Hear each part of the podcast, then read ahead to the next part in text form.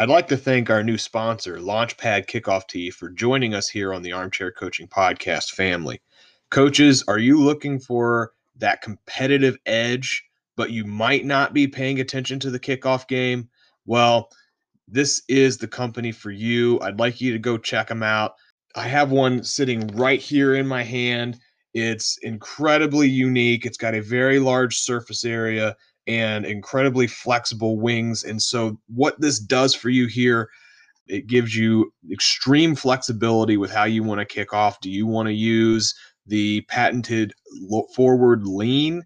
Well, if you don't know what that is, go ahead and check out their website. You can do just about anything you want. You can dial up different types of squib kicks just with the different angles.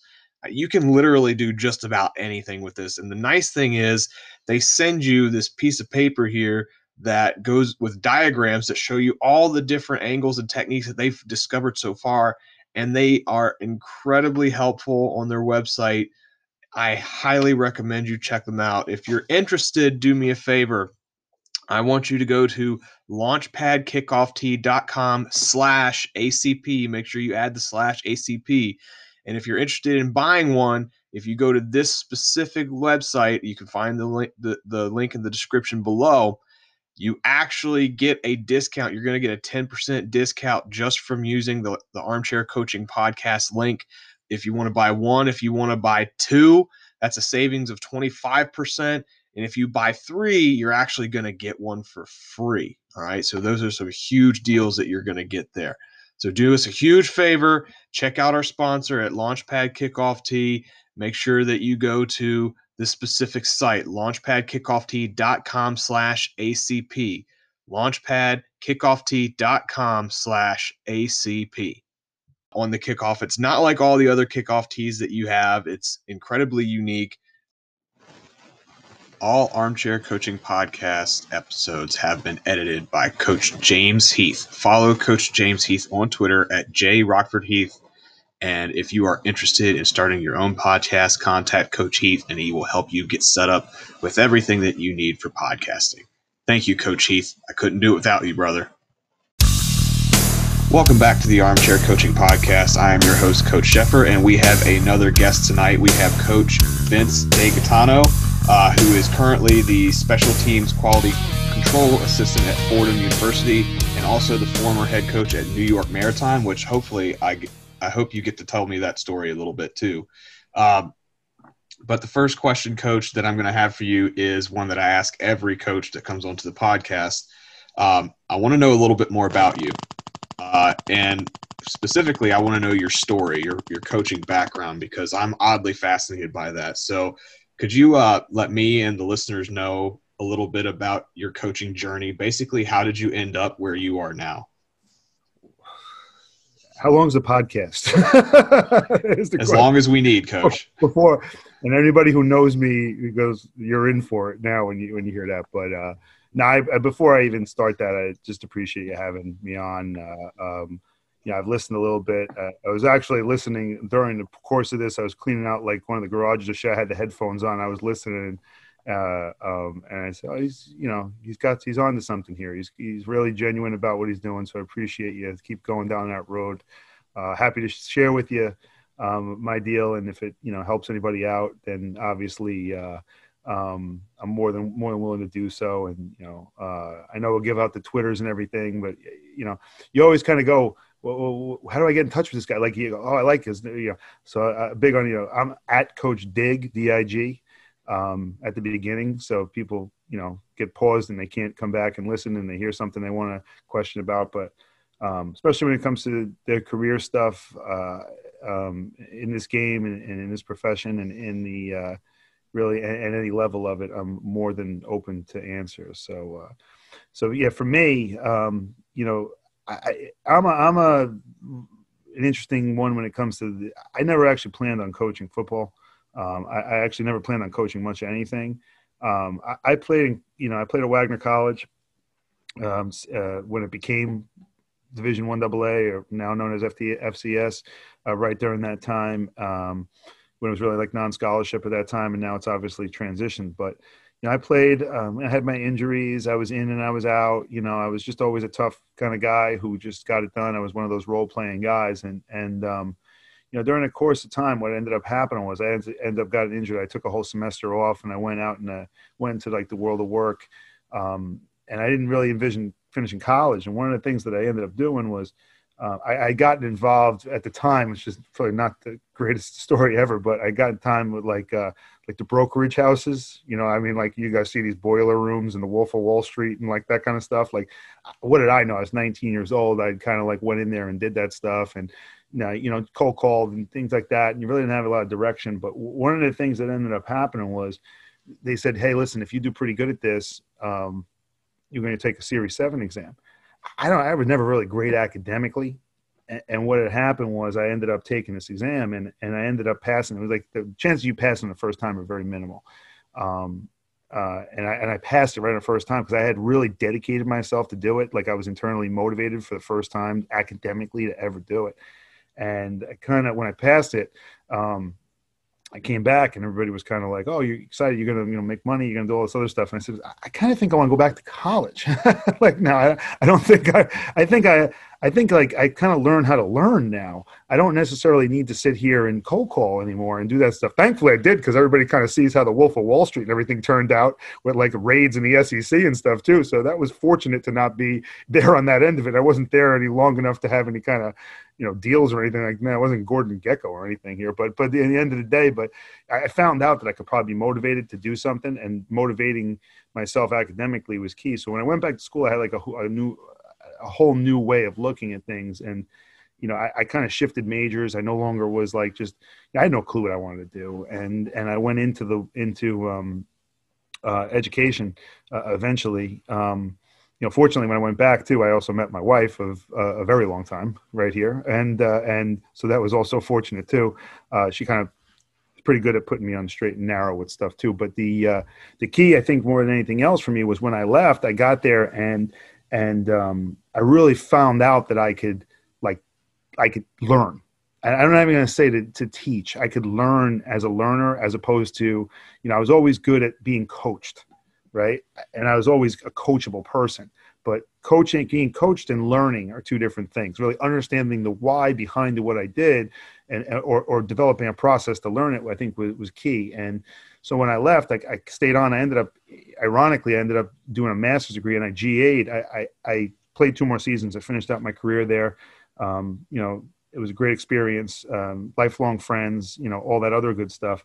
And then I kind of said, well, maybe I want to go be a GA there. And I actually went in and talked to the head coach, and he said, I already got GAs. He goes, I'll get you GA on campus. I'll help you get a GA on campus. And it wasn't in football. I was actually early childhood, believe it or not. So I was I was actually a kindergarten teacher for a period of time uh, there, and to see a kid at five and six years old, and really you're talking about some some kids on the spectrum. I mean, this is we're talking like the late '90s, early 2000s. Really showed like what learning and human human development was. So by doing that, I had gotten licensed in in, in school and in, in high school, and I left and I went to and I said, well, you know, uh, you know, moved out, you know, the whole thing, you know, you know, adult life, and I went to uh, teach, and I went to teach in, in, South Bronx. And if anybody's not familiar with South Bronx, um, you know, during the late '90s, I mean, there's a lot that's on Netflix and a lot of things that are out there right now um, about what that neighborhood looked like, and it's tremendously different than what it was right then. And it was really coming out of some tough times then, and, and really people have put a lot, lot to that, especially in New York City area. Um, and I had a lot of Bronx. I probably spent more time in the Bronx than I ever had anywhere else. And uh, I went in and, and I had no clue how to teach. And I developed how to actually teach with kids that really, really needed it. Like really needed it. A great vocational high school, no football team. I didn't have any ambition, nothing like that. And um, so I ended up. Uh, um, uh, they they had said to me, they said, "Would you want to want to coach?" And I said, I guess it's fine. They said, okay, we have a boys volleyball team. I said, okay. I said, that's great. I said, whatever. And they said, you get paid for it too. I said, you do? I had no clue. I didn't, I didn't even know you get paid for like the coaching. To me, like I never, I never thought about the fact that a coach got paid. Like I didn't, it never dawned on me. And they were like, I was like, okay, great. Uh, and like, I mean, they said, well, here's the deal though. They go, um, we haven't won a game in like 10 years. Like we haven't even close you know, nobody comes out for the team. It's mostly girls in the school, you know. So the girls' team is really good. I said, but the boys' team's not very good. They don't really have a thing. I said, oh, I said, well, I mean, like, I, I, great. I can't really screw this up. I said, perfect. I said, I, but here's the thing. I don't know anything about volleyball. I still don't know anything about volleyball to this day. And I ended up going up, and um, all of a sudden, all these kids, these real tall kids come. The basketball team comes, and they said, they said, oh, we want to play volleyball. I said, "What you do?" And they said, "Yeah." They said, "We got a new coach. We heard he we heard he played college football." I said, "How did this equation happen?" I have no idea. So they ended up coming up there, and um, um, I didn't know. Still, I didn't know how to put the net up. They didn't have uniforms. I mean, my wife would run out to the store. We'd get iron on numbers. We would iron the numbers onto t-shirts and things like that just to get it done. Um, you know, and she still laughs to this day about that stuff now when she sees like the gear and the equipment that we have and even like our kids have. And she's like, remember we were ironing numbers on? I go, it got done. The short story, we went nine and three. and I, I, I, I literally didn't know. I was, but the Bobby Knight of Bronx high school volleyball. I, I was just, the lady would hold the card up to like give me a sign. I had no idea what the card said. What does the card mean? She's like, that means you're almost out of the game. I said, all right, so I'm almost out. I can still start. I can still yell. I had no clue. That was my only tool. The other kids were just basically like scared. I, I, I really couldn't tell you what was going on. But that was me as a 23 year old, 22, 23 year old coach. And we went nine and three. And then a principal brings me into the office and says, hey, uh, really love the job you did. And I'm like, great. Can you tell me what I did? Because I have no clue. I really don't, still don't know. I mean, I started my first practice out by reading uh, "What It Takes to Be Number One" by Vince Lombardi, and the kids were like, "We're gonna get more kids. This guy's great." I'm like, they still had, still had, like, I, I was literally in the place where like almost Lombardiisms, like, like they're like, "Do we get the volleyballs?" I'm like, "No volleyballs." You know, it's like, like very Hoosiers like because I didn't know what to do with them. Mostly, it wasn't like some kind of big grandiose plan. I didn't know what to do with them. So, uh, you know, then they came in and said, "Well, we'd love to develop the J the JV team for the girls because girls were really good." And I said, I got a confession to make. I really have no clue what I'm doing. And if I'm going to go ahead and invest my time and be a coach, I'll go to football. And they hooked me up with somebody who said, well, this guy's actually coaching at another high school, um, and he'd like to have you over there, uh, you know, if you want to go. So I went over there, and I ended up starting to coach over there. Um, and, uh, you know, I went to interview, and the first thing, again, two kids that ended up in the league later on walked in the room. And I said, I take the job. They go, they go. What's the? They go. I need two massive kids. I, like one kid, one kid looked. I mean, he was the man. He walked around, and, and I said, I'll, I'll, take the job. And they said, well, we didn't even offer it to you. I said, no, no matter what, I'll take the job. I, I get, can I coach them? Because uh, I'll, I'll come here and coach them. That's fine. so, so we did, and they were great kids, and I learned a ton there. And I went from there. I was a coordinator. I was a defensive coordinator there, and and then the head, and then um, and I knew what I was doing there. I mean, we I, I, knew I knew how the sport worked. I didn't. I, I don't want to claim I know what I was doing, but I, I I don't. I still don't want to claim I know what I'm doing when it comes to coaching. But I will say this: I knew what that how that sport ran. But um, I just learned so much from those kids, and the relationships I still have with those kids from 20 years ago is incredible. You know, and we have kids that are now elected officials, that kids that are high functioning law law enforcement, uh, business owners. I mean, guys that I still talk to talk to on a regular basis. Um, you know, as a matter of fact, guys I get call now and say, "Can we have internships for our current players?" our kids I coached 20 years ago. You know that that we do now, and and they and they still call me coach, which is which is nice to have that. First of all, they still pick up the phone, which is nice. But second of all, if they still call me coach, is even better.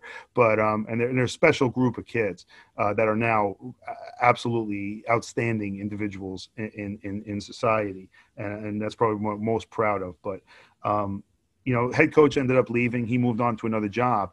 And I was kind of up for the head coaching job. I toiled around. Some things happened. It didn't work. And um, so through a relationship, believe it or not, that I had with somebody um, when I played high school football. Uh, an opposing coach actually, I reached out to him, and it was at a school that became a rival. And I'm not going to mention because I don't think I can say the name just because I don't want to, pretty much for the most part. But uh, but uh, they ended up becoming a rival. Um, he said to me, "We got nothing over here for you here. I don't even know if I have a job because that actually staff was getting turned over." And he said, "Why don't you go to called New York Maritime College?" He goes, "They were starting football. So this is 2005, and um, they did they just hired a, a guy." Uh, Clayton Kendrick Holmes or Kendrick Clayton Holmes. They they, had, they didn't even know he had a hyphen in his name. They had no clue. So he ended up uh, um, getting to a place where when we did that, he, um, I there was one picture online, and, and I thought he was the other guy when I got there, and we joke all the time. So I got in the room and I said, "Well, where's the other guy?" I thought he was he was you. So, uh, you know, he emails me back. He says, "Let's let's meet." Um, and he and he says, "Hey," he goes, um, um, you know, shows me around. It's a brand new program. I mean, he was by himself, and and the story on that is just great because coach over there he wanted to play football right away. He had come from the Navy prep school. Uh, he didn't want to develop it for a year. He was hired, I believe, February 14th, if I recall correctly, and he wanted to play in September. He had no kids, he had no players, he had nothing. He was going to recruit from within the campus, and he wanted to play football games. He didn't want to sit there and spend a year practicing and spend a year whatever. And that's a testament to always who he is, of somebody who wants to get something done. Um, so I walked around with him a little bit, and he said to me, he goes, he called me back up. He said, um, I'd like to bring you on my staff. He goes, the only issue is I, I don't have any money for you right now. Um, you know, because I he said I had like a twenty thousand dollar budget for my whole staff. He goes, I hired a bunch of guys, and he's from Alabama. The best part is right, he's from Alabama, and he's in New York City, so he had no, he didn't know anybody. Uh, he's he's he's all over the place with that kind of stuff. Um, and so I, you know, I said, well, I, I married and with a kid now, I said I have at least have to ask if I'm going to devote time here. And again, my vision for what college football was, and the, uh, you know the grind that that was going to be, while also teaching, I, I, had to at least you know, you know, ask my wife for that one. And uh, she said, "Listen," she goes, "I don't know how many times you're you're going to get an opportunity to go into it." She goes, "You know, um, so you never you're you don't want to go back and not have tried to go into it." She goes, "You know, the worst thing that happens is you spend the season, it doesn't work out, it's not for you, and you do something else. I said, but you're not going to go ahead and uh, and uh, and I think my, my I believe my daughter at the time was one. I believe my wife was also in a master's program at the same time while working, and my daughter was one, and we were commuting all over the globe, and I was teaching at the same time too. So it was never easy. That was never an easy. It's never easy. It's still not easy. But uh, um, um, now they just drive us, and that's harder than anything. but uh, but you get to a point where uh, um, you know she she was supportive of it. She said you got to go through with it. And I said, and uh, we've always been up front. That's probably always she's probably my my biggest ally and my biggest uh, uh, uh, constructive criticism person at the same time. I said, you know, I got to go all in. I said, you know, you know how I'm going to rock. I'm not going to be like whatever. She says, I know. She goes, just just do it. She goes, and, and we'll find out what it is on the other side. And um, you know, the first year we were god awful. You know, we were won a game. It was great, but we were we were awful. We you know, and we were in survival mode. Um, you know, and then two or three years later, you know, I ended up staying on. We had some other staff changes. You know, he really wanted to change it over. I became defensive coordinator over there while still teaching. And then, um, you know, a couple years later, we were in the national playoffs. So we went from from 2005, where uh, we were um, um, you know, in not, not in existence to 2010, where we were 10 and 0 in the regular season, playing in the national playoffs, and um, getting and because of the, the circumstances, coach had um, uh, he was active military um, and he was deployed uh, to Afghanistan right at the end of the season. So you know, ESPN picked up the story too and some stuff like that. So um, I, I learned a lot from that.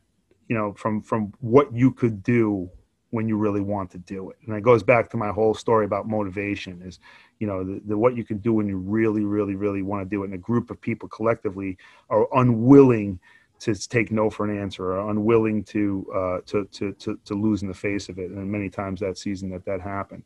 Um, I think though, the other side of it is the, uh, um, you know, from there, we ended up in, uh, um, you know, a couple years later, uh, you know, we always talked about it, the uh, the disease of more kind of thing, where we were winning, and then, you know, it kind of got to a place where we wanted to challenge ourselves more and do some different things. So, um, you know, I ended up from there, uh, and I probably could have stayed there for a lot longer, um, but I knew that place inside out and the development of it. But we kind of decided it was time to do something different, and then I ended up going over to Nassau Community College. Um, because it was a real change of pace as to, as to what, what, what I was doing with a different kind of athlete and a different kind of circumstance. And I coached over there for, for a season, which was really one of the more eye-opening and unbelievable experiences that I've ever had. Uh, it was closer to me, closer on Long Island, but to see the, the talent level of an athlete and to work with some of the caliber of some of the coaches and all of those coaches were really part time, so everybody was kind of working in. Joe Osovet was head coach, and and uh, he's now at University of Tennessee. He moved on to a couple different places when University of Tennessee. Um, and it was he's definitely if you knew if anybody knows Joe Osovet, he's definitely the opposite of Clayton Kendrick Holmes, but in, in, a, in, a, unique way. But they just bring so much to the table, uh, both of them.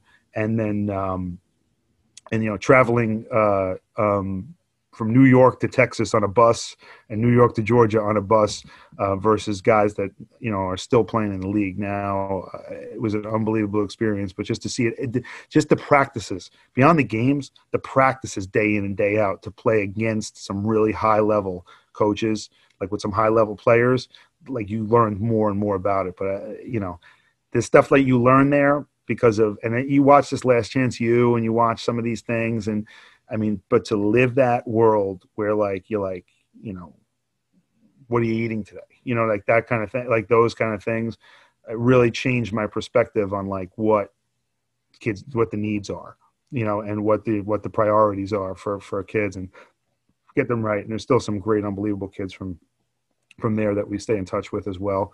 Um, and then, you know, kind of from there, you look and you say like, you know, when am I going to have like a chance to go and be a head coach? You know, like you kind of, and I think we always had that. So you've been coordinator, you've been linebacker coach, you've done some things, you've been up for awards, you've done all these little things here and there, and you're kind of like, where am I at this crossroads?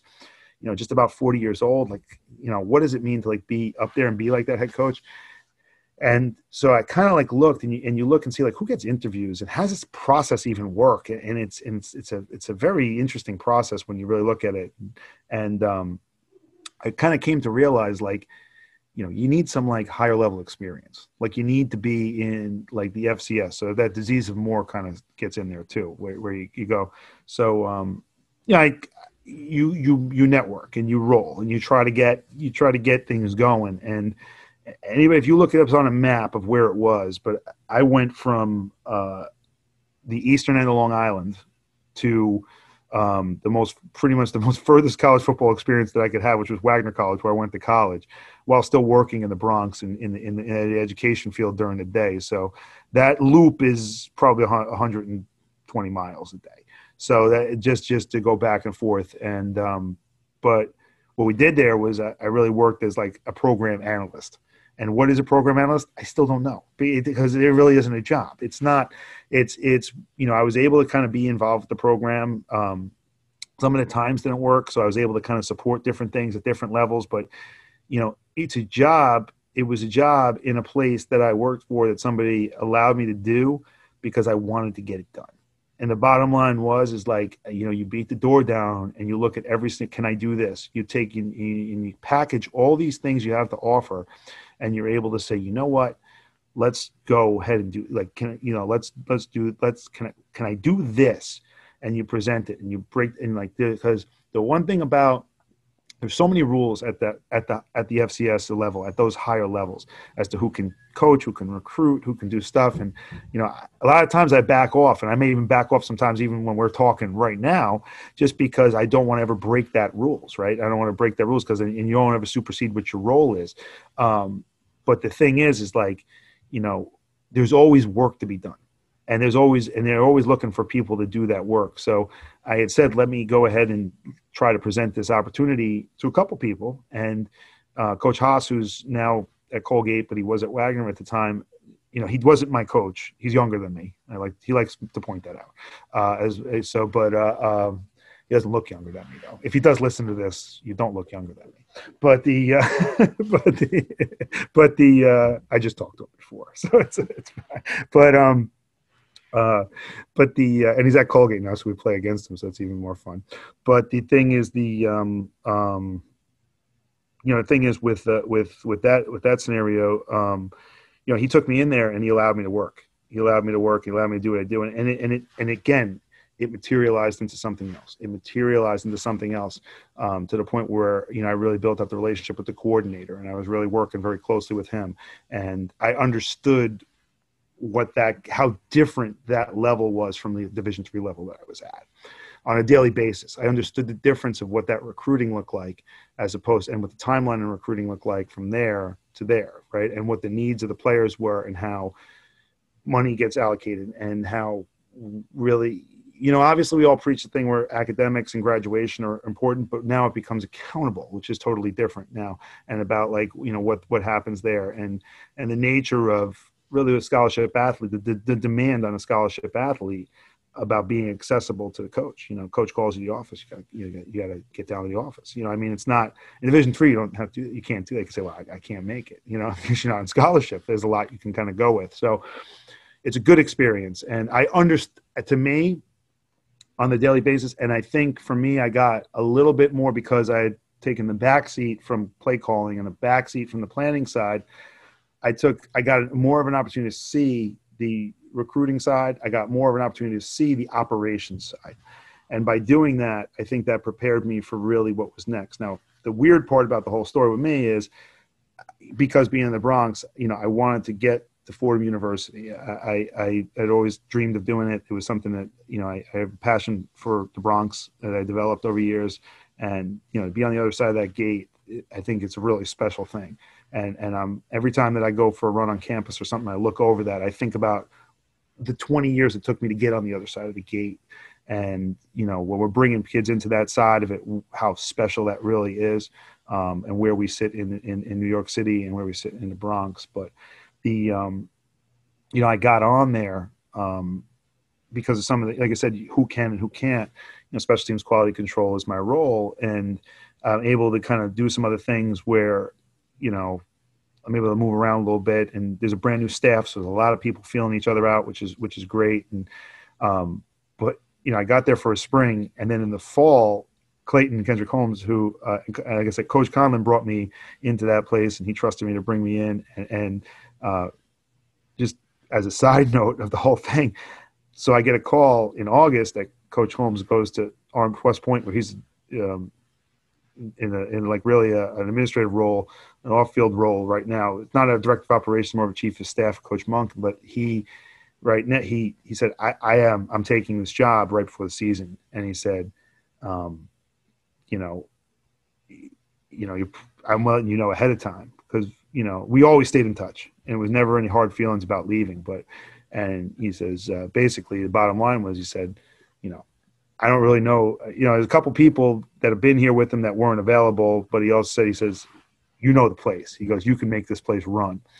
And you know, the funny part was I always went and talked tackling with coach because I, am very into tackling. I'm very into that side of the analytics of it. Um, you know that's who that's probably one of the biggest things people know me for. But uh, and then you know, and each year, like people didn't realize I went back and we clinicked on stuff like that, you know, privately, just me and him. So I went and he says, "Come in, I need to see it." And it was right before the end of the season, and it was one of those deals. Clayton's a good vacation guy, whatever. So it was one of those like the season was just about to start, so I'm like, yeah, typical Clayton. He just needs he, last minute. He needs me to come in right away because he's probably got two days in town. He's probably doing military service. He's probably, he's probably doing some other stuff.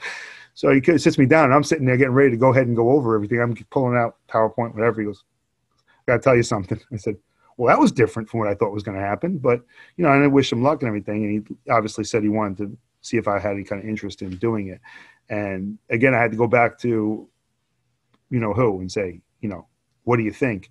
And she said, again, my wife said, you wanted to do this and you never, you never thought it was going to happen and you may never happen again. So you got to do it and you got to get it done. You have to do it. And again, you'll you'll go ahead and figure out if you want to do this and how you want to go with it. But fun part was I was still in the schools at the time, so I was still head coach of a college football program and in schools at the same time. So, you know, we we did what we needed to do. We ended up winning seven games that year. Um, with five days to prepare, we won seven games, and then uh, from there we. Um, um, you know, they went to a national search and they wanted to go in a direction they wanted to go into, and truthfully, it was fine. It was fine with me because I ended up needed to.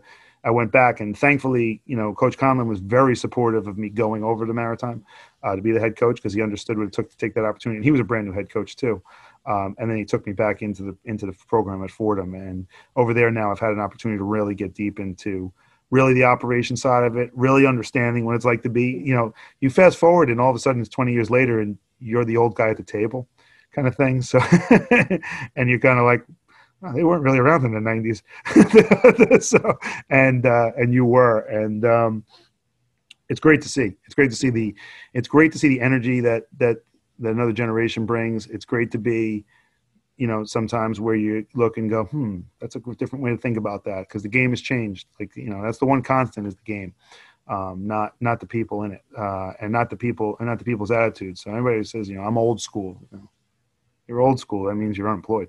You know, like I mean, that's probably you got to change with the times of this stuff.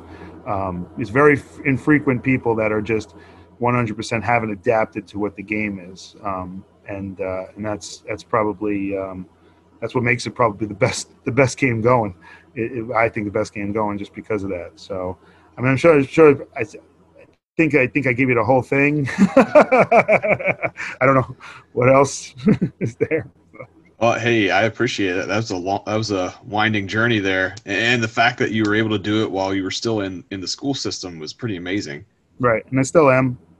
And yeah. uh, we work with students that are placed on suspension, mm-hmm. um, we in, in, rooms like that around the Bronx and stuff. And and uh, and as much as passion as you have for the game, you have passion for them. Um, you know, you can change the trajectory of a kid's life. Um, so it's it's a really great, a great great position to be in. Um, it's tough sometimes, but it's a great position to be in. So. uh, you mentioned you you were a teacher. Uh, what what subjects did you teach? Um, mostly history and a history okay. license. This episode was brought to you in part by Knack Bags. Knack was created to make it easier for multitasking mobile professionals to get from point A to point B without lugging a bunch of bags. Their multi purpose products combine the best features of a stylish daily use computer backpacks with a patent pending hidden compartment that you can easily access. Expand and pack like a suitcase whenever you need extra space for travel, the gym, or anywhere your life takes you. You can find Knack products exclusively at knackbags.com. Listeners of the Armchair Coaching Podcast can check the description of this episode below to find a special link to go to buy, purchase Knack products. I want to thank Coach Anthony Stone for the opportunity to be a contributing author to his new magazine, the Coach Stone Football Coaching Magazine, From the Field to Football Podcasts, Coaching in the Digital Era. This is a great opportunity for me to get out there and grow the community of the podcast. Uh, so if you're looking for some free football content, go ahead and follow the link that I'm going to provide in the description of this episode below.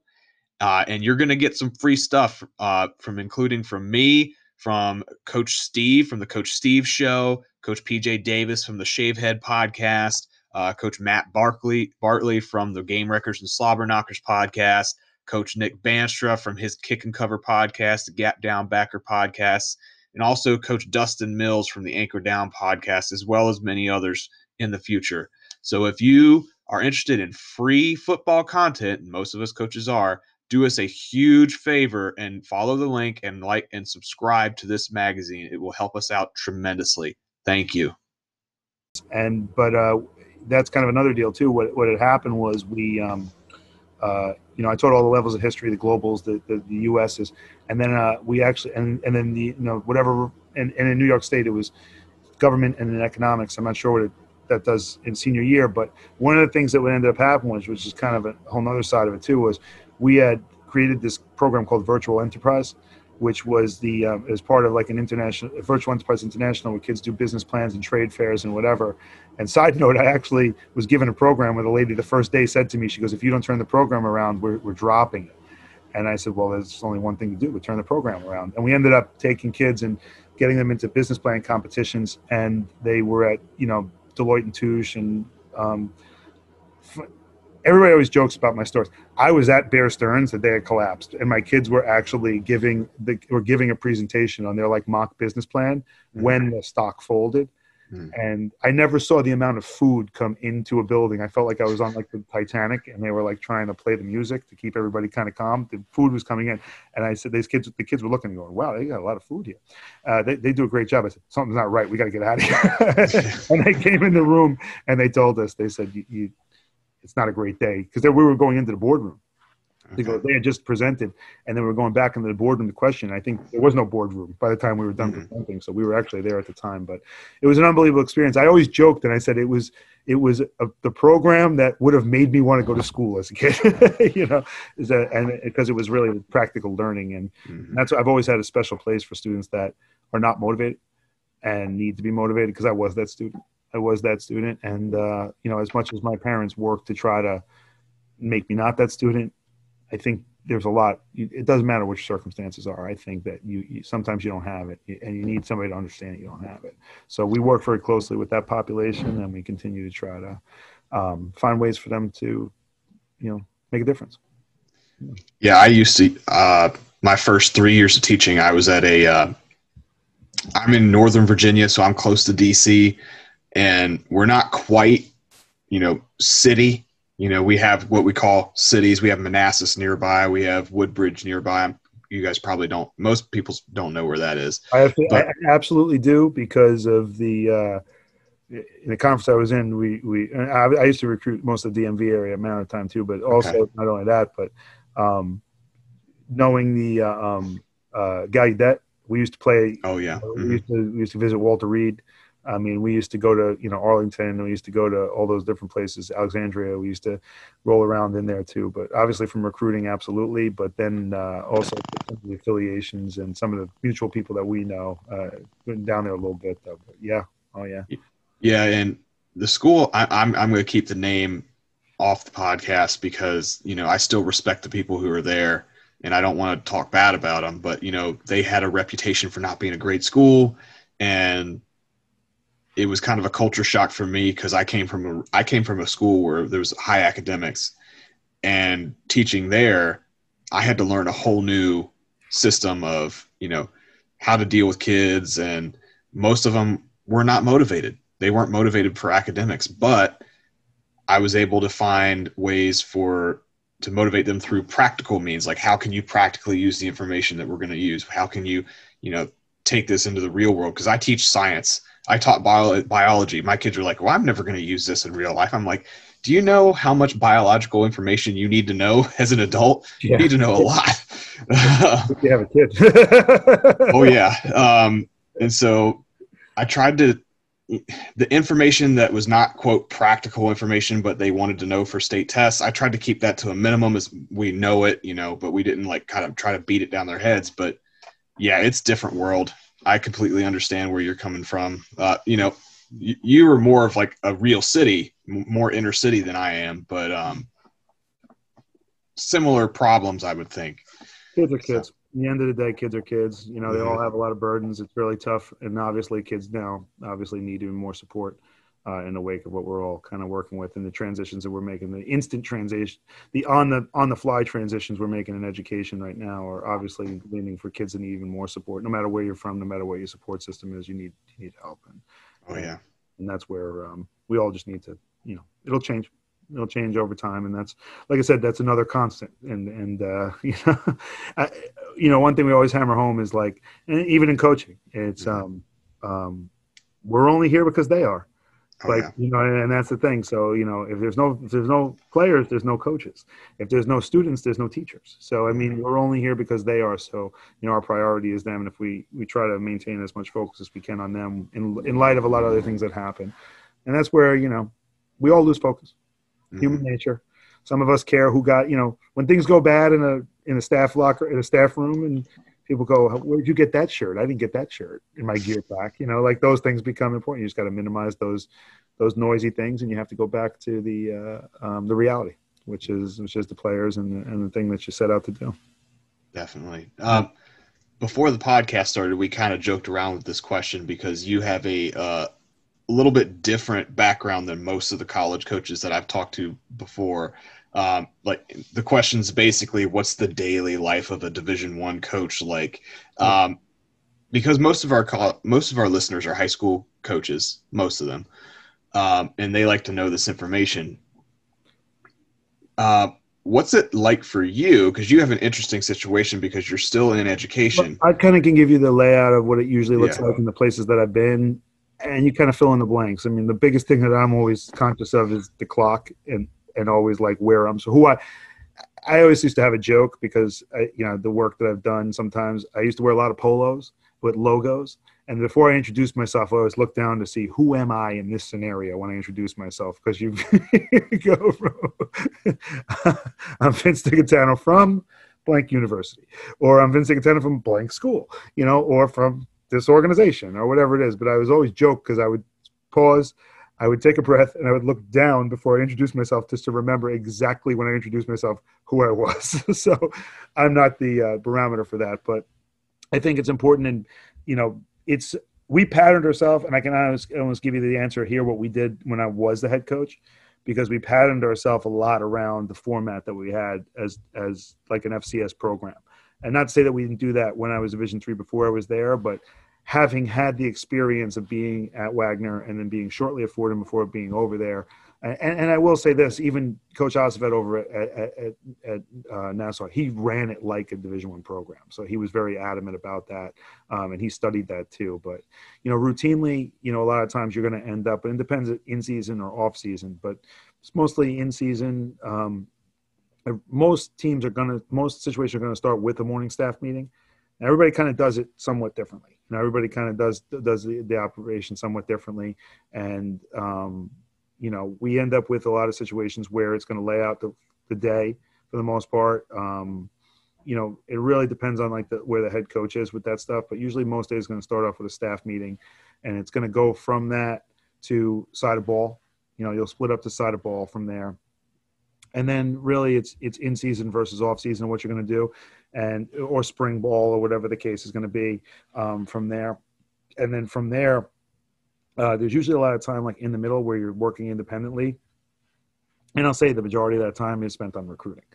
It's spent on recruiting because you're always in a phase where recruiting is is really the priority of wherever you wherever you are or wherever you're not to kind of get that kind of like right in there too. Um, you know, we had, you know, it's so important obviously to maintain a healthy lifestyle. So there's a lot of time to obviously work out, eat, you know, do those those kind of things too. But it really is a, a big portion of the day. In the middle of it is about after your independent work. It's really about really about getting ready for the next meeting that you're going to be in, or it's about going to be about recruiting. I mean, really, a lot of that's going to end up being the case. Um, you know, from there, so you know if on a day if on a day you're doing normal downs and first and second down then all of a sudden the next day you know it's going to be third down you're going to be there. Now and there's always work to do. So it's always that you know maybe you have to tag up an, an opponent you know an, an opponent you have film on for two weeks from now. But you're always the turnaround is just so specific like once like sunday comes like you've got to be in that scenario where you're ready to roll. So there's that. And then you know from there you usually do get back together at some point in time you know come together on something specific um, and then a lot of time in the afternoon is if it's you know again working around practice times and working around things of that nature. You know, if you're in season and obviously you're getting ready for practice, and then if you're um, um, and then after post practice, you're coming in, you're watching film, you're watching game film, you're watching practice film, you're going through every single play. That's probably the biggest difference where where I was, you know, at the FCS level as opposed to Division three is that you're really going to come back in and really specifically grade like every single practice rep. And then you're going to continue to watch like the next day. You'll get that going into like into like a little bit more of the evening too. Um you know as opposed to we probably did not because and i'll say this too. It's not necessarily because we couldn't was a resource, but just because the turnaround on some of the video stuff and be able to get it up, probably didn't have the detailed amount of time to watch as much practice film as we needed to to see where we were. Had to do that a little bit more independently, and then breaking down stuff and then being able to go ahead and like discuss stuff the next day. So that's a big part of it too. Um, and again, that's really like the in-season piece. A little bit of the spring ball, but it's materialized, but changes by days. You know, some days you're in, some days you're out. Some days you can kind of like, you know, get on recruiting a little bit earlier, like things like that, because that's really a different season, a different tempo, and different flow to the season. Uh, and then, um, you know, like within that too, you have to realize, you know, players are always they're in lifts, they're in training sessions, they're in all sorts of different things that they're in in the course of the day, as opposed to Division three, where portion of your staff might be the strength staff you know so now like you know now you're trying to like you're holding lifts so you don't really have the full-time staff that's there you don't really have the opportunity that's there and it's not running like that so those things aren't running independently. So you don't have the uh, the amount of time to spend on some of those things and you know depending on the timeline now that all changes. And then basically um, you know from there you're just really in the in the rhythm of it more than anything else. But i think that it it really doesn't differ much from a lot of the scenarios. The difference is how detailed you get. I think that more than anything else is like watching and specifically watching more practice film and really watching more specific cut ups and making sure that you have answers to variables that you probably didn't have at like lower level, division three level or high school level. And that's probably the most important thing too, is like, you know, it's really easy to go down a road sometimes when you're watching some high level guys clinic you know, because it's really easy to go down a, a path where you, you think you can kind of get all that done. And sometimes you don't need all that. You don't you don't need it all because you're probably not seeing all the variables that they're seeing. And everybody talks about this whole, well, their players are better and they're yeah, it's true, yeah, but it's all probably relative as to like where we are on levels. Probably we all have you know, they all have one or two really. They all don't get drafted. You, know, you go look at these high level places; they have a ton of first rounders, right? They're all not first rounders. You know, there's a lot of guys in the league, absolutely. But a lot of that development happens because of the value of the strength program, because of the details that they coach, you know, because they recruited some high level kids out of high school that were kind of, you know, ready to go. So, I mean, there's not, there's a lot of different reasons that those, they become that, but we all have a couple really good players, you know, like, and we all have, you know, we all know who, who, who that is. It's just a matter of, trying to get them in the right spot. I think that's where you spend more time than anything else on. Not not as much as what you run, but how do I get my best guys where I need to get them? You know, on on all sides of the ball. Uh, you know, in all phases of the game. So I think that that's probably you, you you the rhythm of it probably is not that different. The thing, I mean, there's only so much you can do on the checklist, but you do spend a lot more time at that level in recruiting because you have to be really right. I mean, you know, you're giving money. You have to be really right in these situations, and especially when it comes to the accountability of it, you have to be, you have to be right in who your selection is, and and and you have to not only be right, but you also you have to recruit them. You know, I mean, somebody else to recruit them too. So you, you got to be able to to make sure you're investing the time in the right people, uh, and and uh, it's one thing I think that um, Coach Conlin uh, uh leads this staff does a phenomenal job of is um, always making sure to pinpoint the right people and being very genuine with them. Um, but it's through evaluation. It's through a really tough evaluation that you're going to get to. Um, and everybody's kind of different in how they evaluate. Everybody's a little different how they evaluate, but um, and what they're looking for, and you see all the time. You know, how they pass on this kid, how they pass on this kid, and the kid becomes great. It happens, happens a lot of times, right? But you know, it's a lot of that is development too.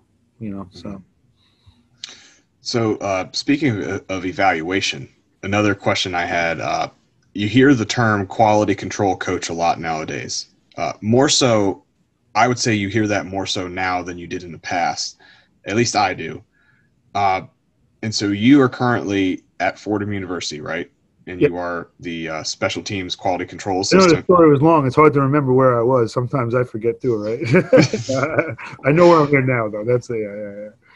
Uh, so can you kind of like, you know, for the listeners who don't really know what that is and what that job entails, uh, could you kind of describe like your daily schedule with that job and what your duties are as a quality control coach? I'm always very unique in like because but with that stuff. I mean, but the basic stuff of it too. When you look at, you know, uh, in the special team side, you're you're you're first of all like you're making sure that within the span of practice that we're because especially for special teams, we we have such a small window, a 10 to 15 minute window that, you know, and Coach Fogarty, who's our special team coordinator, does a, a phenomenal job and uh, of of making sure to illustrate pre-practice for our players and illustrate for coaches what the field is going to look like for special teams. So for the most part, you know, and that's not my only role with it, but what ends up happening is you make sure that as we transition from place to place, you make sure everything's set where it needs to go and then obviously you're making sure the drills are running on time, they're running accurately, that people have what they need, um, that that they're going because it's it's an all it's an all hands on deck kind of scenario when it comes to special teams drills, and a lot of times when it ends up very, one thing I learned is, um, you know, it's a funny story about small jobs, right? You know, one of the things, one of the first things that I did with uh, Ford when I got there the first time before I became head coach of Maritime was uh, I set the clock right? And I kind of was like, man, I've been around a while. I'm like, gotta be somebody else who can set the clock. And I said, I said, like, okay, I'm setting the clock. I said, fine, right? So was, I, I, but here's the funny part: I never set the clock before. So, so I've been coaching for like 18 years. I never set the clock before. I didn't know how to do it. So I learned how to set the clock, right? So, um, the funny part of that story is that then come fast forward about a month or two, I'm head coach of Maritime. Guess what? I set the clock, and and, and I was head coach. And, and and the thing was is that had I not embraced every part of what I had to do, whether it's making sure we have cones where they need, beanies where they have, whatever the case may be, I wouldn't have understood how the operation was, and I would have had my first practice without a clock on the field. You know, I would have not had the clock running because I, I wouldn't have known how to do it. But I walked up in the booth and at Maritime and I said, no problem. Hit this button, hit this button, you know, go. Great. So you go. Bye. Like I was a pro and everybody's like, you know, oh, he knows what he's doing. You know, but had we not had a clock, it would have been, you know, you're leading a team and they go, look at this new guy. He doesn't, because I didn't know those kids. They said, he don't even know how to set the clock. You know what I mean? Like that kind of thing. But, you know, there's small tasks like that. And then there's larger tasks when it comes to scouting report side of it. Um, a lot of the breakdown, the data entry part of it too. Um, you know, and then on game day, there's, uh, there's a lot of timing when it comes to that, a lot of timing with snaps, a lot of a lot of looking at you know pre-practice about wind position, about things like that, and uh, knowing what the range is for everybody, knowing where we got to get to, and then making sure like working with coach uh, to support him specifically on game day of what he where eyes need to be, and uh, you know who's just as simple as who caught the ball, who's making a tackle, who blocked who, kind of thing like on game day, things like that. Um, but that goes back into knowing that really, really a lot of the quality control is about feeding information, feeding and charting information.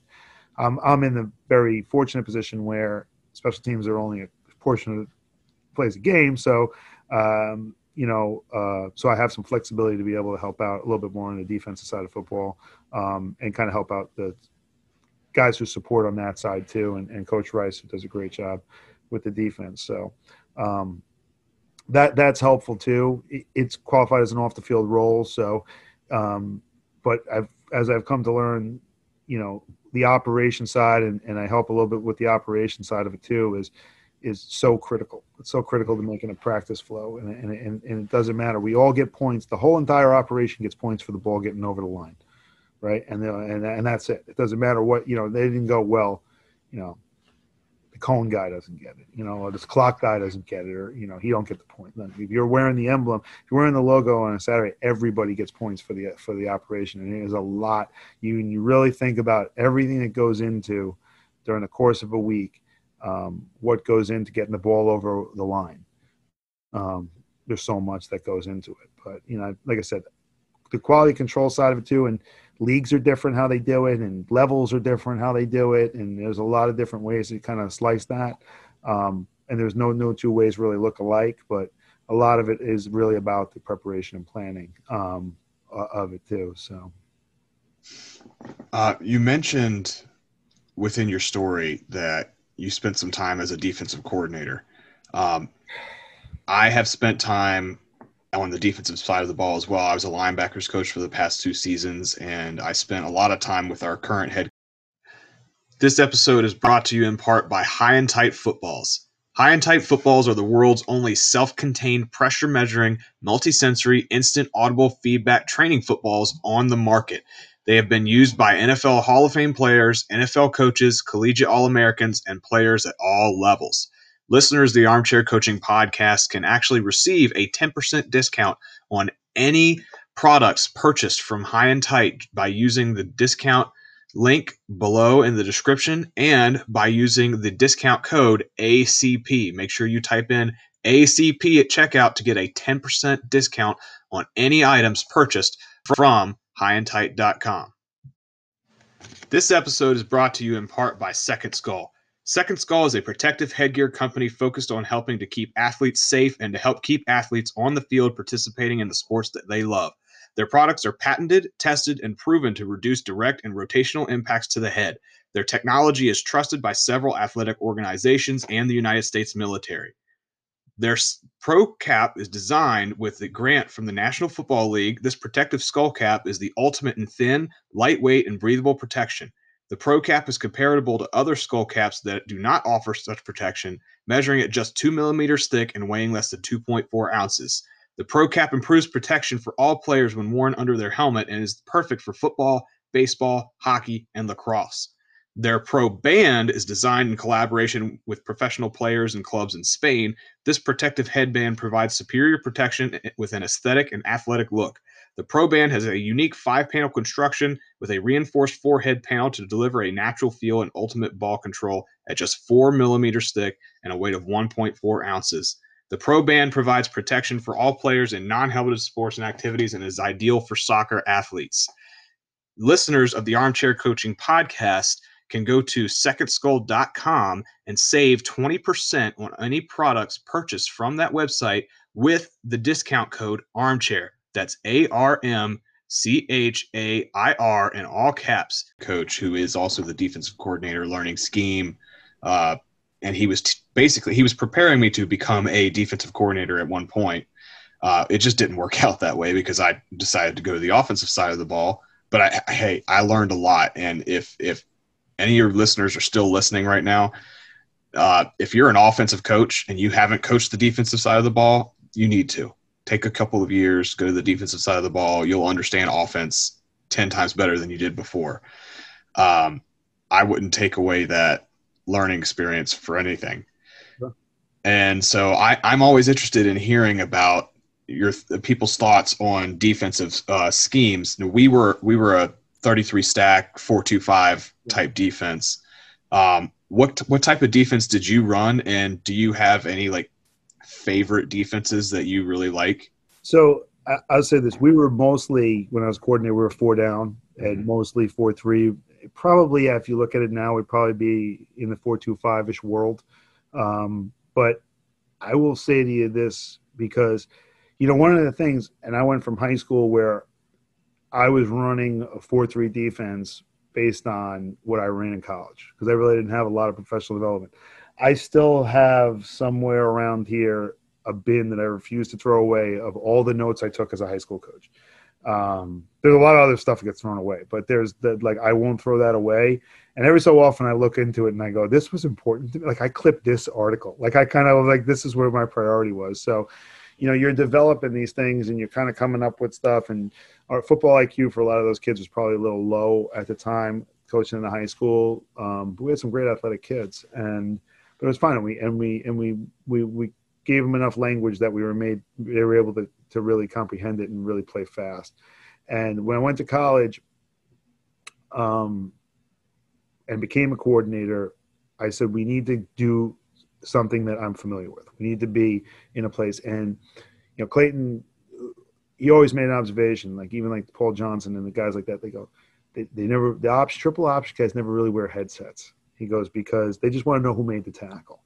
And if they know who made the tackle, they know what play to call next.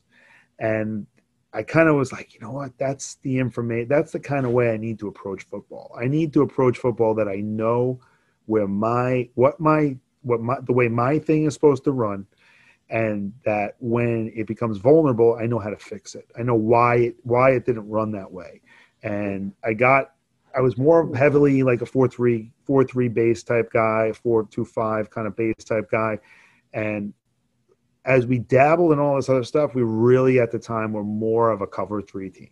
We were just a cover three team. We found different ways to get to cover three, a very basic way, and with very basic rules. And we found that it was more than, and, and then we started to add in some very simple pressures that married up with it. Um, and we found we were extremely effective because we just we knew how to line up and play. We knew how to line up and play. Um, when I went to when I went to Nassau, we ran the four two five, very similar to what a lot of people are doing now. And I understand. Then I, I took the step back and just coached the linebackers, so I understood the details. The more that I've gotten into stuff, the less I probably have my own identity, and I think that's okay right now because I don't need to have an identity personally. Um, but you you look at and then we because we were three down at Wagner, and I understand. And that was my per, I think I want to say that was probably my first formal education, like formal education, and like this is how a system runs back to back to back. And we had always had a component, you know, a little doubt. Everybody kind of gets well. We run a little bit of this, and we run a little bit of that. You don't. You don't really. You don't run a little bit of this. You you gotta marry it up to what you do and and that's probably the biggest thing was like I used to say, oh, we run a little three down, and you know, like like you danced it out there, and everybody knew what you were about to do because it was pretty blatant, and you and you really didn't invest in it, so it wasn't great. So now, kind of the way I look at it now is, I'm going to base out of something, and I'm going to have an identity out of something, whether it's four down or three down. And, and if you ask me, like 100%, if I had to make a decision, I don't know if I could right now where I would start. I would probably look very closely at like what types of kid and kind of personnel that I have in the program, and then, but in the same respect, I would look at it for for what kind of kids we're going to get over a period of time. I think, you know, safe to say, at the time I was a coordinator at Maritime we had a lot of defensive end types, right? We had a lot of defensive end types, and we were we were we we, we knew we weren't going to get a ton of interior kids, and I don't think you know there's a lot of not a lot of interior kids, um, and we had a lot of kids that were like you know you know the, the question there fullback linebacker. There's fullback linebacker and guard linebacker, different guy, right? So you know, especially at that level, which is nothing wrong with that. But you understand, you say like that kid's not really a linebacker. He's more of a, like a down lineman. He's got to put his hand on the ground. He's more of a defensive end. So the biggest thing for us was the ability to build depth. You know, so it was like we're going to get the, you know, we're not going to go ahead and run a defense where because we believe in it. We're going to build depth out of it, and we're going to re- we're going to recruit to that depth. And once we recruit to that depth, you know, we created competition in the program. Once we created competition in the program, like I said before, I talked to you about like Coach Oz, like practice was was you learned more in practice than you did like from gameplay, because not to say anything wrong with an opponent because I definitely respect the opponent, but you guys practiced harder when they knew it wasn't just one guy, you know, and, and like like you know you're you're you're not prone to schedule a class during that time when you know somebody else is going to step in there and be able to take the reps from you too. So um, I think that that's kind of where it came from. But my biggest thing now is that um, I wouldn't be against three down because I think you there there does obviously need to be a variation and growing up a little bit more and understand the details. Believe it or not, we actually went to we went to Maritime in the short period of time. We went to we went to three down. You know, we went to three down and ran. We were running a little bit more at Wagner, but um, but if I had to 100 percent what is my identity, I probably don't. I probably couldn't even answer that at this point, just because uh, it really I think depends on the situation. It depends on the situation, and you know, and I think people know. You know, you have 25 kids on a roster. You're in a high school. I think you you generally say these are the type of kids I get, and I'm gonna out of the 25 kids, I'm gonna make 25 competitive kids. You know, I'm gonna make 25 competitive kids are gonna play as hard as they can, and this is how I'm gonna manufacture that to get that done, um, and kind of go from there. But uh, um, you know, we we we you know we dabbled in quarters at the time, but I mean quarters are a lot different now quarters is a lot different now than it was six years ago. I mean, you know, five or six years ago. That's pretty obvious, but um, that's kind of kind of where we are now. Yeah. Yeah, I find it difficult to when somebody asks you, "Oh, well, what scheme do you use? What system do you use?" I'm like, "Well, it depends on where I am. It depends on the kids I have." Like like you were saying, and yeah. Uh, um, say multiple. You say yes. You, you yeah. say pro. Back in the day, and I say multiple, but uh, but I think that there's there's a there's a there's a confidence in being able to say like I don't have a true identity because I don't think I like the more what you know, and it's not to knock anybody who's I mean some people have a specific identity. They they they know who they're going to be. They do their deal, um, but not everybody who says that honestly really knows the details of it. And but I, I admire the guys who stay with the one thing. I really do admire the guys who stay with the one thing and know and know all the things. But um, it's it's tough, right? It's tough sometimes to to uh, uh, um, to pinpoint it. Now, and also, I, I, go back to the and I go back to like the, some of the wing T guys, like like some wing the wing T guys, like they take a pride mm-hmm. in like who the fullback in the community is going to be. You know, like there's a there's a like so for me, it was always about building like who's the next guy at this position and having some routine. I will say this though, especially when I was at Division three at Maritime, you know, one of the things was was about development and it's about retention. I think the most important thing, um, and that's probably a bit different with with, uh, with um, scholarship football. Obviously, retention is a different a different thing, right? There's a much different way to kind of go about that because of the way it kind of shakes out. But when you're talking about non-scholarship football or high school football, I think the retention thing is so key, and, and we built upon the retention uh, so much. And used to say very clearly our job is to recruit somebody better than you. Mm-hmm. Your job is to be better than you are. so, so you know that's you. You have the advantage, and like I used to pledge to our guys a lot. I'm not going to overhaul this defense. Mm-hmm. You're going to be familiar with the process. You're going to be familiar with what it's going to be. Um, you know, you're going to always have a spring and you're always going to have a fall. You're always going to have that time under your belt. You're not going to walk in in the fall. And, and, and by doing that, I think we build a lot of trust in there. But the, the thing was, you know, they played a little harder, but you know, in the fall, you're not going to come back in and, and, have a whole new defense. And you're not going to learn at the same time as a freshman in the room or something like that. When it when it would come as a coordinator, that's one of the pledges that I made to the to them. And when they could, when a kid was a little better than them and came in and could do it, first of all, you, you say, all right, they're, they're a little better, but can they do it over time? Mm-hmm. You know, you can, so that's that's that's you know, you gradually put it in because too much too soon you know, you make can they do it over time? And the other thing too is if it does happen that they do it over time and they're able to go ahead and and and you know maintain reps or start or move on the depth chart over them. At the end of the day, you have to have an open conversation and be able to say, listen, like you, you had every advantage to yourself. And and I will say this, and that's probably what I do more so to take a deeper dive in now is numbers. But always always putting a number to, you know, when we ended up coming up against something, we had to make a decision. We tried to put a number in, in there. We tried to say, grade it, you know, grade it and say, oh, this is how many reps you had, this is how many pluses you had, this is how many, you know, you got to really, do, yeah, really, and it's not necessarily whatever, but you have, there's a, there's a fairness to, to a kid. You got to be able to say, this is why this is happening, you know, and I think that as a head coach, we brought that into, and probably one of the biggest things I learned from being at the FCS level and going back to Division three that we probably didn't do was the daily roster reviews, like the daily roster, like really sitting down. And I, and I got to tell you, it doesn't matter if you got 50, 100, you got 20 kids. A daily roster of you and going through every kid is a tremendous value in, in personnel and really talking through your personnel and saying, you know, so and so didn't have it today.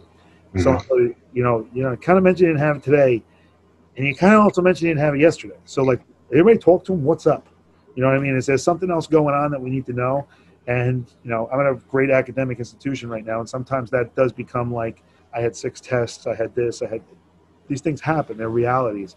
Um, you know, it's not always some traumatic event. Sometimes there's stuff that happens that you have to talk to about. But the daily roster reviews and going through the personnel, I think, something I've taken from some of the places I've been at the higher level um, is something that when we brought it back to to being a head coach there, uh, was a little culture shock for the staff because they hadn't done it.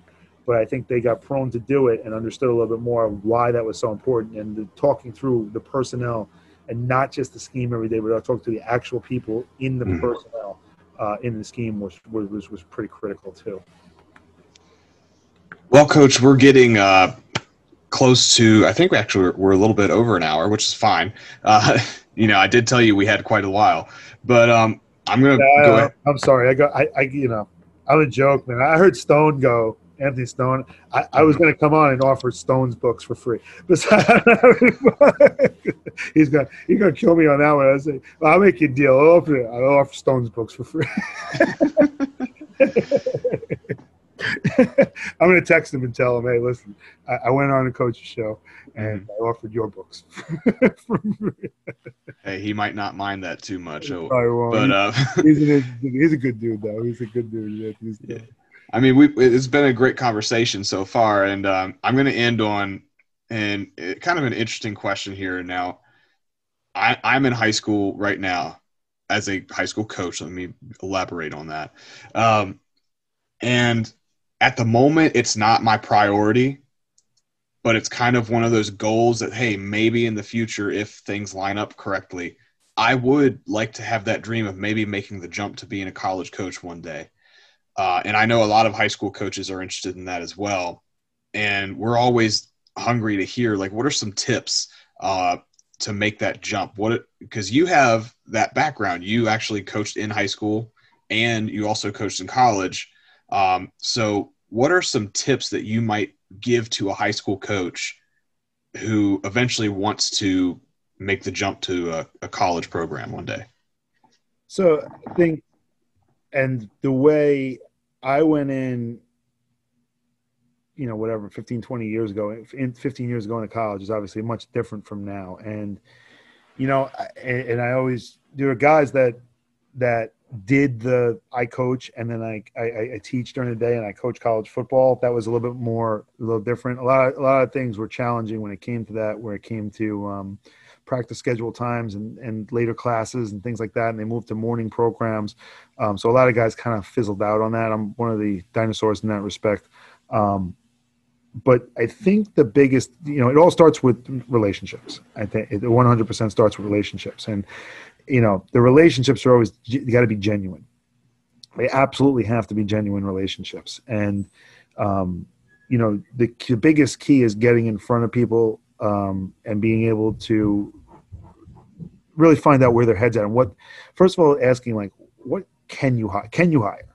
Can you hire somebody who's part time? Can you hire somebody who is, currently teaching in a school because going into the field blindly and trying to make the transition up it's not that it doesn't happen but it's a little different and and a lot of the like i said a lot of the restrictions that you end up having with you know the, the 10 full time and, and and and this and that and the other thing um, going to high levels is pretty tough but but the the thing is is that it's it's it's tough it's tough but it's tough to be on the field at high levels see you know if you can find a way to get involved in other things that are not necessarily on the field, um, there's always kind of a way to do that. And again, everybody's got different stuff. And I know, you know, with the internet now, this kind of goes out all over the place. And you may have two or three Division three schools, and you know another school down the road that's a you know this and and or an NAIA or whatever the case may be.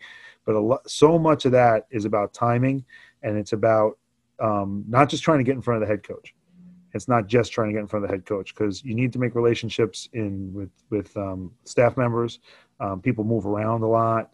Um, you know, recruiting is obviously a huge part of that, and there's so much work to get done during the course of the day. It's not glamorous, a lot of it, right? And you have to really work to have relationships when it comes to that too. I mean, when I look at like going to Wagner, like I had never really just in passing had conversations with Haas you know, and basically I got to a place where through other people I said, "Would you ever be interested in blank?" You know, and it wasn't. It was an off the field. It wasn't glorious. It was the worst travel experience you could ever probably have in your entire life, just for me from home to work and back and forth.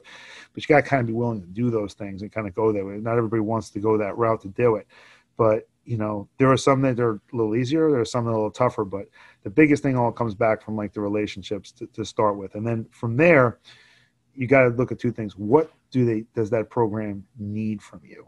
And it's not what you need from the program. It's what does the program need from you? Because if you go in there thinking, I'm going to go ahead and I'm really good at coaching, so it's going to do this, it's probably not going to last very long. It's just not. It's to start out with you know, to start out with, you know, and and I'm a big networker. I talk to a lot of people. I'll talk to anybody um, about anything, you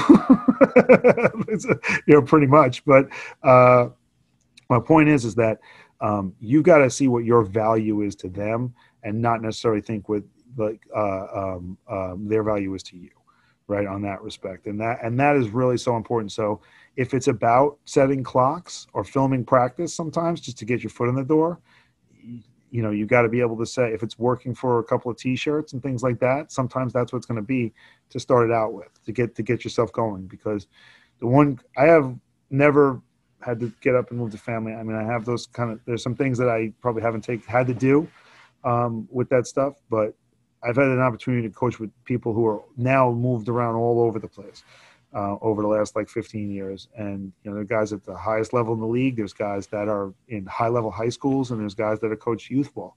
And it doesn't matter. I still affiliate with them regardless. But always, um, the approach had to be, especially when I was trying to always reinvent myself and stuff. It's always about what value you bring. I do a lot with tackling now, but not everybody wants to hear about that. It's not the that's not the thing that's needed at every place, but that's the thing I want to do right? And that's the other thing too. It's not necessarily it goes beyond the need, but it's about what they what they want you to do, what not what you want to do, and it goes far beyond scheme. It goes far beyond scheme. It goes into like every part of it. And the one thing I will say more than anything else, after being the head coach, right, is that if the head coach, if you're, you know, I've been at the front of the table and I've been at three tables back, right? It doesn't all of that all that that means is this that means that you have an appreciation for what it is to be at the front of the table right and i can tell you right now i didn't care if the guy at three tables back had gotten socks that week. Like I, I, it wasn't important. You know, what I mean, like it's important. The players are the priority. So the value you're bringing is about bringing, especially in college football, is about bringing value to the players, bringing value to um, um, their families, because their families are making an investment in you, and then obviously bringing value to the to the representing the, the, the university. And those three things are, are, are tremendously important to there too, because the opportunity, and I and I am I have, and I, I don't joke when I say this, and I don't understand the privilege that I've had to be in the places that I've had to be in, are the byproduct of of um, my willingness to learn, my willingness to go ahead and and and and and and be make the make the situation that I'm in the most important situation that you're in at the time. And like I said, obviously it's easy it's it's easy to say that situation is important when you're a coordinator or you're the head guy it's easy but when you're quality control or you're recruiting assistant or when you're whatever or a film person or whatever the case may be to get you foot in the door you know you, you, your your job is to be the best person at that job right? It, it be the best person at that job you know at that time. And like i say it doesn't mean setting a clock for you know a couple seconds. And it, it means it's you know you do it to perfection and you do your job to perfection because that's what your expectation is um, of yourself. And that's the self motivation that kind of happens too. So you know it's not always it's not always especially when you're going from high school to college um, it's not always the most streamlined routine way but it's always got to be your way and you know and it's not always glamorous but i always kind of joke i said to get to the part that i want to do I've got to do the part that needs to happen to make this to make this go, to make this go, whatever that is, whatever it is. with data entry, like I got to do that part to do the thing that I want to do to be able to sit there and be able to, you know, look at the film and say, hey, I think we should do this. You know what I mean? Like, you know, that that kind of thing that that happens too. Mm-hmm. But I will say this, and I say this to a lot of young guys, like, you know, this is whatever you're in. One thing, whatever situation or whatever position you're in at this time, this is the best part. whatever it is is the best part because um, you only you're gonna when you learn something new is nothing like learning something new the first time there's nothing like learning it's nothing like it's nothing like the aha moment the first time so right now you there's something you didn't know and you're looking that's the best part that's the best part i tell it to when, when people are struggling i always tell them all the time this is the best part remember this is the best part right here and they say what like you know, I gave up 50 points. That's the best part. You got to come back and not give up 50 points, and you're going to figure out how to do that. You're never going to have it. Have you ever done it before? No. Guess what? It's going to be the best part. This is the best part right now. so. That's a great way to look at it, Coach. I, I haven't thought about it that way, but that I'm going to steal that. I'm going to steal that one from you. All right. Well, Coach, I really appreciate you coming in, and uh, maybe sometime I'll get to uh, to come back on and we can actually talk tackling. I know that's uh, your passion, and um, I re- I want I like talking tackling, so I, I'd love to have you come back on sometime. I'm, I'm all for that, but I will say one thing with that too. I've totally we've totally simplified a lot of it, and uh, and um, you know we have like I said, my my uh, my I, I put stuff up all the time. I, I just I'm a big I'm a big person. There's no I don't think there's that many secrets, especially when it comes to fundamentals, and uh, you know. But uh, like I said, it's um, I'm always open if anybody is still listening or any listens. I, I listen, so I, you know, I don't know. I listen to get on, and I, I say, hey, it's I dropped coach. A, a good job. a, it's a coach did a good job. He, he's in the room at night. he, he got, he got to put the kid to bed. I'm going back and forth. You know, I love it. It's the best part. Remember it. I appreciate that, Coach. At least somebody's listening. You know, that's uh, that's what I told my wife when I first did this. I said I'd be happy if I have five listeners, and uh, we recently hit um, 2,500 listens, and my, wife never thought that I'd get this off the ground because she's like, "You never have time to do this." And I'm like, "I'll do it when you're asleep." so you know what? You just do it. You know, and, that's the part of it too. You, is is you go back and you look back, and I, I look back now, and I sound older. I'm not even old, but I look back and what the hell was I doing? Like, like, and like I think about like like some of the travel, and I'm always famous for some of my traffic stories, travel and things like that. And I go like I look around now, what was how did I even do that? Like, but it got done. It got done, and it was, and it was something that you grew from, and you wouldn't. And the things you never you wouldn't give it up for the world. You wouldn't give up your experience for the world because nobody. That's what makes it. That's one of the things that makes football is a great game because of the competition. Coaching is a great game because the experience is unmatched. There's nobody that there's nobody that goes through what we go through in a week, the ups, downs, rights, and left for the purpose of just finishing something. And there's nobody that goes through that whole with a group of people and sit in a room and start on a Sunday to go through something or Monday or whatever the case may be, or Saturday, however they do it.